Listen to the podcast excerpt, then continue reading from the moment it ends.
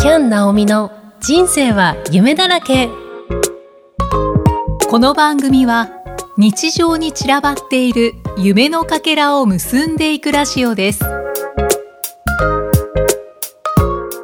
こんにちは。キャン・ナオミこと杉山直美です。いやまだまだ暑い日が続いてますが皆さんお元気でしょうか？今日は笑顔が太陽のようにハッピーなゲストさんをお呼びしております。本日お話を伺わせていただくのは歯科衛生士北原絵里奈さんです。それでは早速ご登場いただきましょう。はじめまして、北原絵里奈です。よろしくお願いします。よろしくお願いします。皆さん来ていただいてありがとうございます。ありがとうございます。普段はあのえなさんとお呼びさせていただいております。えなさんとの出会いなんですけれども大好きな自然食品のお店があるんですがそちらでお話ししたのが最初でしたね。そうですね。そのお店とってもフレンドリーなお店で店員さんが、ね、店員さんとこう距離が近いというか、いろんなことを教えてくれたりとかしますよね。そうですね。いっぱいお友達もたくさん作らせていただいてます。さすがです。ねえなんかそこであのもう本当に一番最初ってどうだったかなって思うんですけどえなさんがその店員さんとおしゃべりしてたりとかその姿見てるだけであーなんて可愛い人なんだと思って パーッとしてました。本当ですか？はい。もうまとってる感じ、空気がパーッとしてますよね。本当ですか？はいありがとうございまあー今日もとっても可愛いです。す。いやいやいや、ちょっと急いできました。ありがとうございます。いやいやいや。はい。で、そちらのね、お店でつなげていただいて、で、えーいろいろお話を伺って、だから、えなさんは歯科衛生士さんをされてるってことですよね。そうですね。ねあと、カレーのイベントもされてるっていう。えーってこうなんかもうどんどん興味が湧いてしまって、いろんなことされてますよね。そうですね。やっぱり、やる気はあると思います。なんかすごく人生を楽しんでるなって思ってて。基本的にちょっと負けず嫌いなので、多分なんかこう人生ちょっとがん、はいなんか楽しみたいっていうかう負けたくないじゃないけど 楽しんでいたいっていう多分常に自分の気持ちが多分あるんだと思います素敵ですね。ですね。なんか、どこから聞こうっていう感じなんですけれども、今日はいろいろお聞きしたいなと思ってます。まず、歯科衛生士さんのお仕事についてお聞きしてみたいなって思うんですけれども、はい歯科衛生士さんになろうって思ったきっかけって何だったんですか？そこまで情熱あふれたなんか理由っていうのはあんまりなかったんですけど、はうーんもともとなんかみんなやっぱり大学周りは大学行くって言ってた中、なんか自分でお金を払えって言われててなんか自分にそこまでちょっとお金かけられないなって思ったのが結構リアルで。やっぱね、予備校も通ったりとか、はい。なんかいろいろかかるからあちょっとなって思ってた中で、うんまあ、うちの姉が歯科衛生士だったので、ーそうなんですね。結構すごいおすすめしてくれて、へまあ、目目的がね歯科衛生士っていう資格が目的が決まっていれば、ーはい。ちょっと自分も頑張れるかなっていう本当簡単軽い気持ちではい。歯科衛生士になってみようかなって思いました。ああ、歯科衛生士さんは専門学校で？あ専門学校もあります。あしあと一応大学もあったりとあか短大もあったりとええか、私はその当時は大学っていう選択肢を知らなかったので、なんか今思えばはい。なんかそういう選択肢もあったのかなってちょっと思いましたね。なるほど。じゃあ、えなさんは大学ではなく、専門学校に通われて、歯科衛生士さんの資格を取られた。あそうですね。あじゃあ、大学はこう4年間あるかと思うんですけど、専門学校はじゃあ2年でこう凝縮して。専、門学校は3年間になったんですよね。3年間なんですね。私の姉の一個前姉姉の時代はまだ2年間だったんですけど、私の時代は3年間で。あそうなんですね。ああ、それも知らなかったです。そうなんですよ。こうこう座学と合わせてこう実技というか、実習とかもいっぱいあったりとかそうなんです。へえそれはあの学生同士でこうやそう学生最初は学生同士でやってもう本当恐る恐る えー やったりしてね。て、何が正しいのかわからない中でえー。やりながら途中からはあの大学病院とかに行ってうん。実習させてもらったりとか、へーでも実習先とかでも結構いろんな先生と出会えたりとかするんで、なんか面白いですね。うんなんかあのえなさんがきっとこう先生たちとコミュニケーション取られてる？今のそのいろんな先生がいたから面白かったっていう言葉とかがきっと多分いろんな人とすごくお話しされますよね。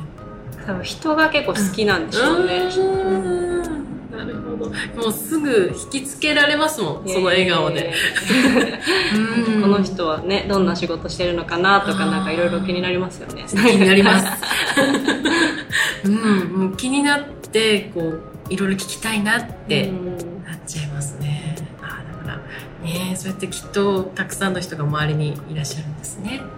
ありがたいですねうーん。はあ、そっかそっか。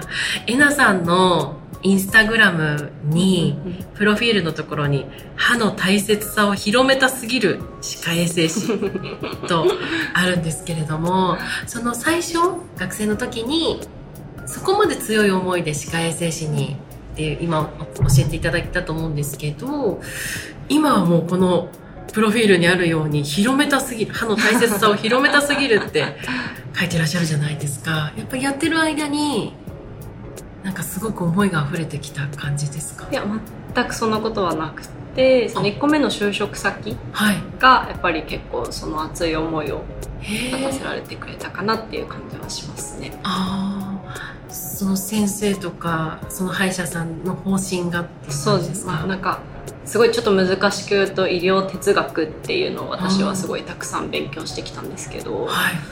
こう実技手でこうやっていくことっていうよりははいその医療哲学って言ってはい。なんかこうどういう考えのもと自分は医療していきたいかみたいなのを結構深く学んだかなってすごい思います。医療哲学っていう言葉も初めて聞いたんですけど そね。はい。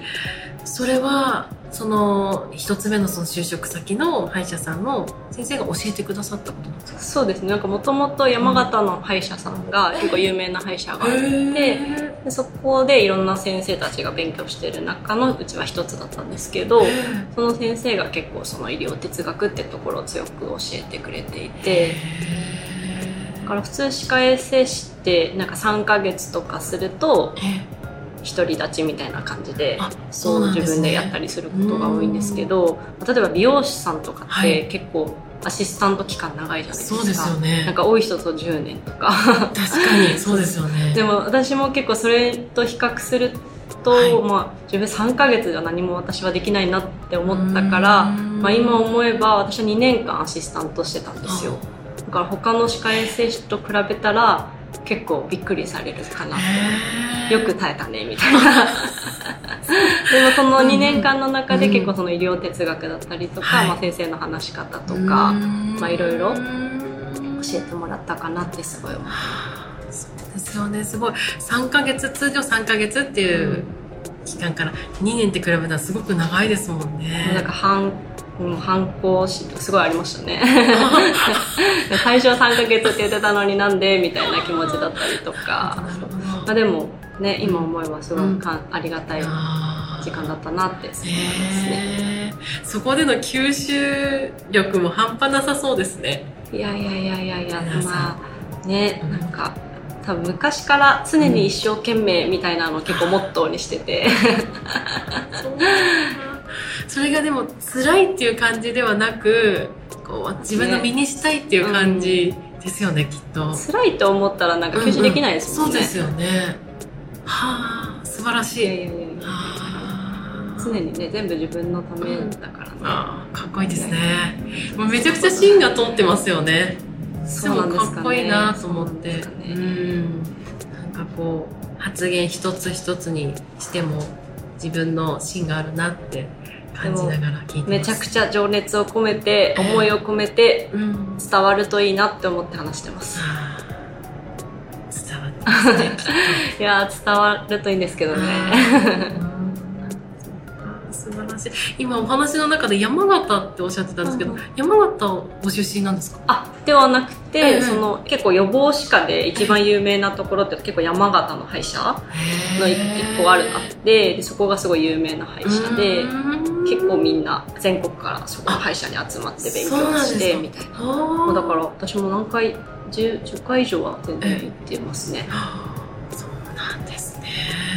遠田さんはご出身はどちらのまあ生まれはええ。群馬なんですけあど、ー。まあ、ずっと東京に。東京で、はい、あじゃあ東京で専門学校に行かれてそうですそうです。山形に就職をあ就職じゃなくて歯医者就職した歯医者は、はいあの東京なんですけあどなるほどでその東京の歯医者がうんうん。勉強会に行くのに、その山形になんか提携してるわけじゃなくてその山形の予防歯科の歯医者さんが結構いろんな勉強会をうん。毎月毎月開催していてで全国からいろんな歯医者がそこの山形の歯医者に学びに来るみたいな感じですごいですね。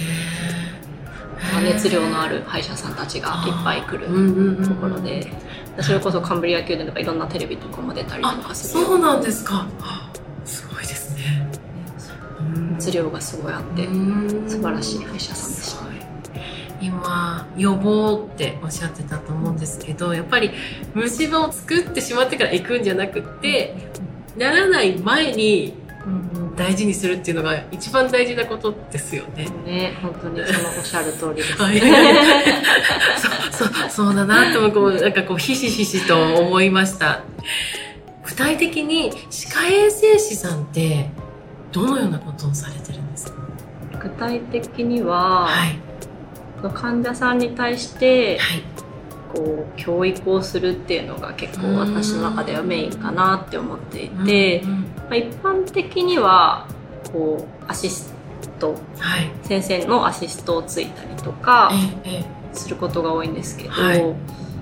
患者さんがそれこそ虫歯にならないようにとか、うんうん虫歯病にならないようにとかい。病気にならないようにするためのこう知識を教えてあげる人ですかね。あとはな、まあ、具体的にはうん。実際は、まあ、歯周病の検査するとか、はい。まあ、お掃除をしてあげるとかはい。っていうとこなんですけど、うんでも結構私がすごい強く思うのははい。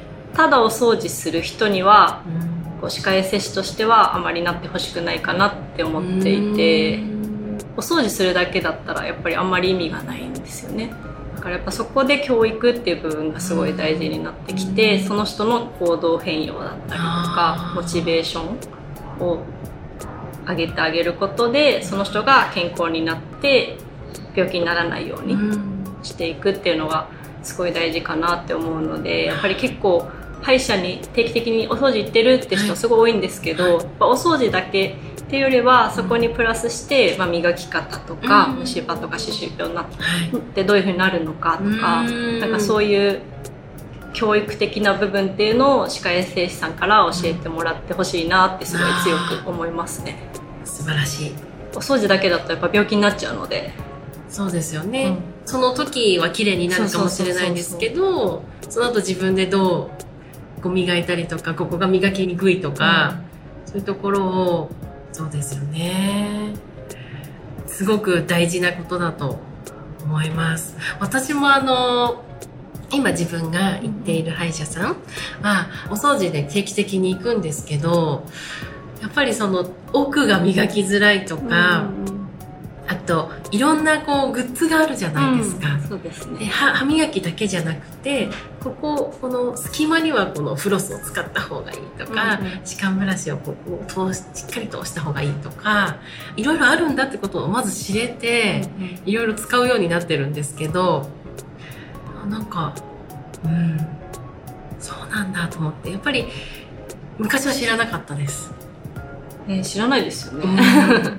でこうやっていただいてそれ何ですかっていう感じで教えてもらってであとこう入りにくいっていうかあの入れづらい時とかは、こう横から入れるといいよとかあとここ私の場合はここが磨き残しがあるからやってねとかすごいすごいフレンドリーなんですよ私の行ってるところも。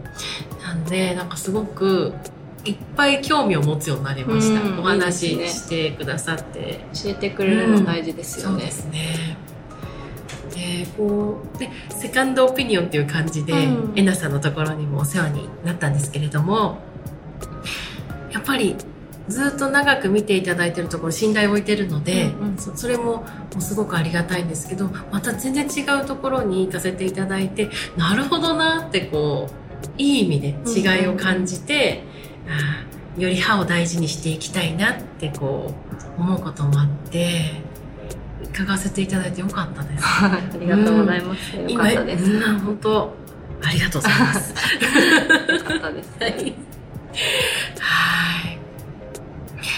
今、歯科衛生士さんのお仕事についてお伺いしてきたんですけれども、もうえなさんは歯の重要性と、やっぱりその、口から物が入るじゃないですか、うん体に。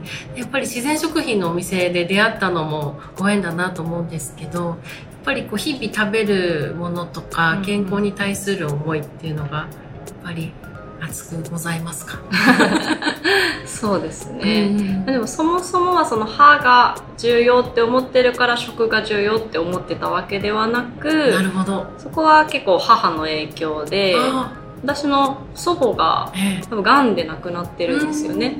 でそういうのもあって結構私の母はもう本当健康オタクみたいな私の印象ずっとあって小さい頃から。なんかすごいなって思いながらこう育てられて、まあ、コーラとかもダメとか結構すごい健康オタクだったんですけど、うん。まあ、そんな母に育てられはい。たから今があるって思ってるんですけど、まあでも今となってはなんか私の方がちょっとこう レベルがなんか ちょっといちいちうるさい感じになってるのかなって思ったりもするんですけどあそうなんですね。でもやっぱり食べるものでうんこの大きな体は出来上がってるので食べるものってすごい大事だなって思って、まあ、特にやっぱり私は今2歳の娘がいるので。まあ、そういう娘のこと考えたりとか、まあ、家族のこととか考えると、とにかくね健康で長生きしてほしいので。そうですよね。健康であってこそ楽しめるし、うん。そうですよね。本当に食べたものでできてるなってすごい思うので。で食生活ちょっと悪い人がちょっと便緩いとかあったりとかするしやっぱりすごい大事だなって体感するので、すごいなお料理大好きですか？いや全然大好きじゃないですよ。全然大好きじゃないですけど、うんうんでも美味しいものはすごい好きですね。いいですね。それこそ麹とか本当におすすめですね。私本当に面倒くさがり屋なんですけどは最近麹デビューをして、い。おー。え麹って、ど 米麹？はい。あでも米麹を作るまではいけないんですけど、うんうんうんね、そこまでいけたらちょっとすごいなって思うんですけどでもこ麹をその醤油麹とか塩麹とかいろいろ作ったりとかして作るともうご飯が全部美味しくなるんで本当に麹様々ですね。おー、すごい。本当に麹もね腸活にもいいしうん。いいことだらけなのでなるほど。お肉とかも本当柔らかくなあるし。つけとくんあですかそうですそうです。あいいですね。美味しそう。基本砂糖とかは使わないですね、自然の甘みで。みたいな、ねえ。うちも砂糖はねもうもう10年以上使ってないね。ねえ。そうですね。ね、そうなんですよ。か。麹をやってます？言ってないでです麹おすすめですよ。料理を全くやってない。あそうなんですね。あ意外ですね。あのあちら。ああすごいのあ夫専門でございます。すね。えー、麹おすすめです へえそうなんだ。すごい素敵な旦那さんですね。あはい。で もえなさんも旦那様もお料理されますよね。しますね。やっぱ私より本当にもう性格がかなり出ててもう本当に丁寧でうん。切り方とかもね本当性格出るなって思うんですけど。そうなんですね。すごい、あの、えなさんは、ご夫婦で、カレーユニットも、あ、カリーユニットですね。カリーユニットもされてるということで、そうですね、うん。やっぱりこの美味しいものが好きっていうところから、あカレーっていうのは、あなぜカレーユニットなんでしょう？そのカレーユニットっていう前に、私がその歯科衛生士として働いてる中で、すごいやりがいを持って働かせてもらってる環境で、うん。すごい本当大好きな仕事で患者さんもすごい大好きだし、すごいいい仕事だなって思いながらやってたんですけどやっぱ歯科衛生士って、はい。こう院長ありきで働かないといけないのでこう自分で何か開業するとかっていうのが難しい職業なので。ってなった時になんか自分でやりたいことって何かないかなって思った時に、私の友人のお姉さんはい。がカレー屋さんをやっていて、で何回かご飯食べに行かせてもらったことがあって、えでその方がもう本当に私は結構太陽のように本当に素敵で、なんかこんな人になれたらいいなって思うこう素敵な方だったんですけど、うん。でその人がカレー屋さんをやっていて、あなんかカレー屋さんっていいな 本当に愛な気持ちなんですけど、なんかカレーって聞くだけでちょっっと元気になるじゃないですか。なります、うなんかこう人にやっぱり元気を与えられるってすごい素敵なことだなって思って、うん。だからちょっとこう私が悩んでた時期にちょっとやりたいことなんかあるかなって思ってて、カレー屋さんやってみたいって思ったのを夫に相談したのがきっかけで、そしたら一緒にやってくれるって言って。結構毎日カレーを作っていろいろ スパイスで研究したりとかしながら新婚旅行もスリランカに行ってちょっとカレーの カレーの研究をと思ったけどもちょっと体調悪すぎてそれどころじゃなかったんですけど。あそうなんですか？スリランカで。スリランカちょっとまだなんか空気空気が空気だったのかちょっとなんか排気ガスなのかなんか湿気なのかちょっと体調が悪かったですね私。んですね。なんかそれどころじゃなかったんですけど、まあでもすごいいい思い出にはなったんですけど、まあでもそれから結構夫と月1回とかカレーのイベントをちょこちょこするようになって、すごい。いやいやいや。あでも本当楽しいですよね。いいですね。私もあのねカレーのイベントにお邪魔させていただいて。ね、古民家でやられてて本当にあのまず空気感が素敵だなって思いました。えなさんと旦那さんの。掛け合いというか。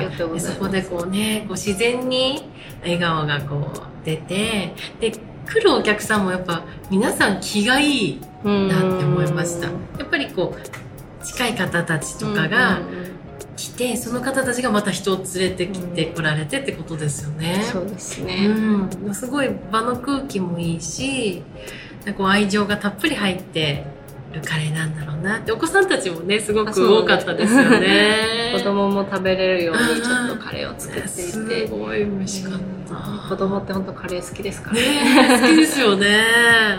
あ素晴らしいな。今現在は直近での次のイベントは決まっていらっしゃいますか？今はちょっと決まってはなくて、うんうんまあ子供がまあ2歳なので、えこう話すようになったりとか、うん。ここ行きたいとかうんいろいろあったりとかする年頃なので、はい。なんかやっぱりその今の時期をちょっと大事にしたいなっていう、うん。私と夫の思いが結構強くて、なかなかそのね娘を預けてえ彼をやるっていう風にまではちょっと今至ってないんですけど、まあ、でもやっぱりやったらすごい会いたかったお友達に会えたりとか、うん素敵な人たちに出会えたりとかするので、やっぱりこの活動は続けたいなとは思ってるんですけどね。ちょっと今はお休み期間なんですけど。いやーすごい。素敵です。いやいやいや。やっぱりえなさんもそのカレー影響を受けた方がいらっしゃってで今こう活動されててでも今お子さんとの時間も大事にしたいってその等身大のお話がきっとこう今聞いてくださってる誰かに届いたらに届いてるって思ってるので 素敵だなって思います。ありがとうございます。そう言っていただけて素嬉し敵なお話を聞かせていただきました。えなさんはあの日常について、ね、とっても可愛いお子さんとの日常をご自身のアカウントで発信されててもう一つあのカレーユニット。うんうん。カリーユニットの アカウントもあるということでそちらを概要欄の方にリンクを貼らせていただけたらと思いますのでありがとうございます、はい。皆さんあのぜひチェックしていただいてイベントが開催された時はぜひ行っていただきたいですね。ありがとうございます、ね。ぜひお願いします、はい。でその際はあのえなさんがいらっしゃるのでこう歯についてとかお子さんのこととかこうきっとね何でもこう自分が知ってることっていうか自分がこう習得されてきたことっていうのはきっと教えてくださると思うのでお話かけても大丈夫ですか？お願いします。はい。多分きっととっても可愛いので、最初皆さんね、ドキドキしちゃうかと思うんですが、すごくニコニコと喋ってくださるので、会っていただきたいなって思います。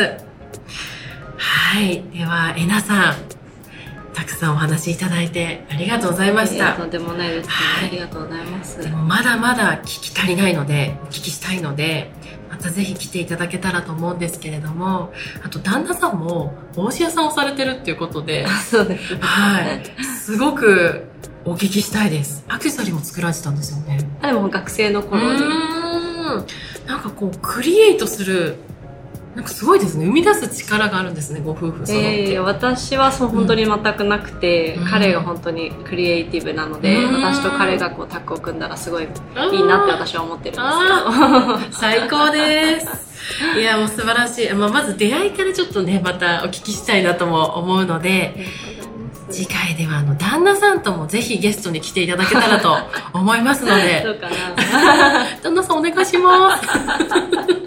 楽しみにお待ちしております。はい、ありがとうございます。本日は貴重な話をありがとうございました。ありがとうございました。はいよ。またぜひお願いします。ろしくお願いします。ありがとうございます。はいはい。では、また次回お会いしましょう。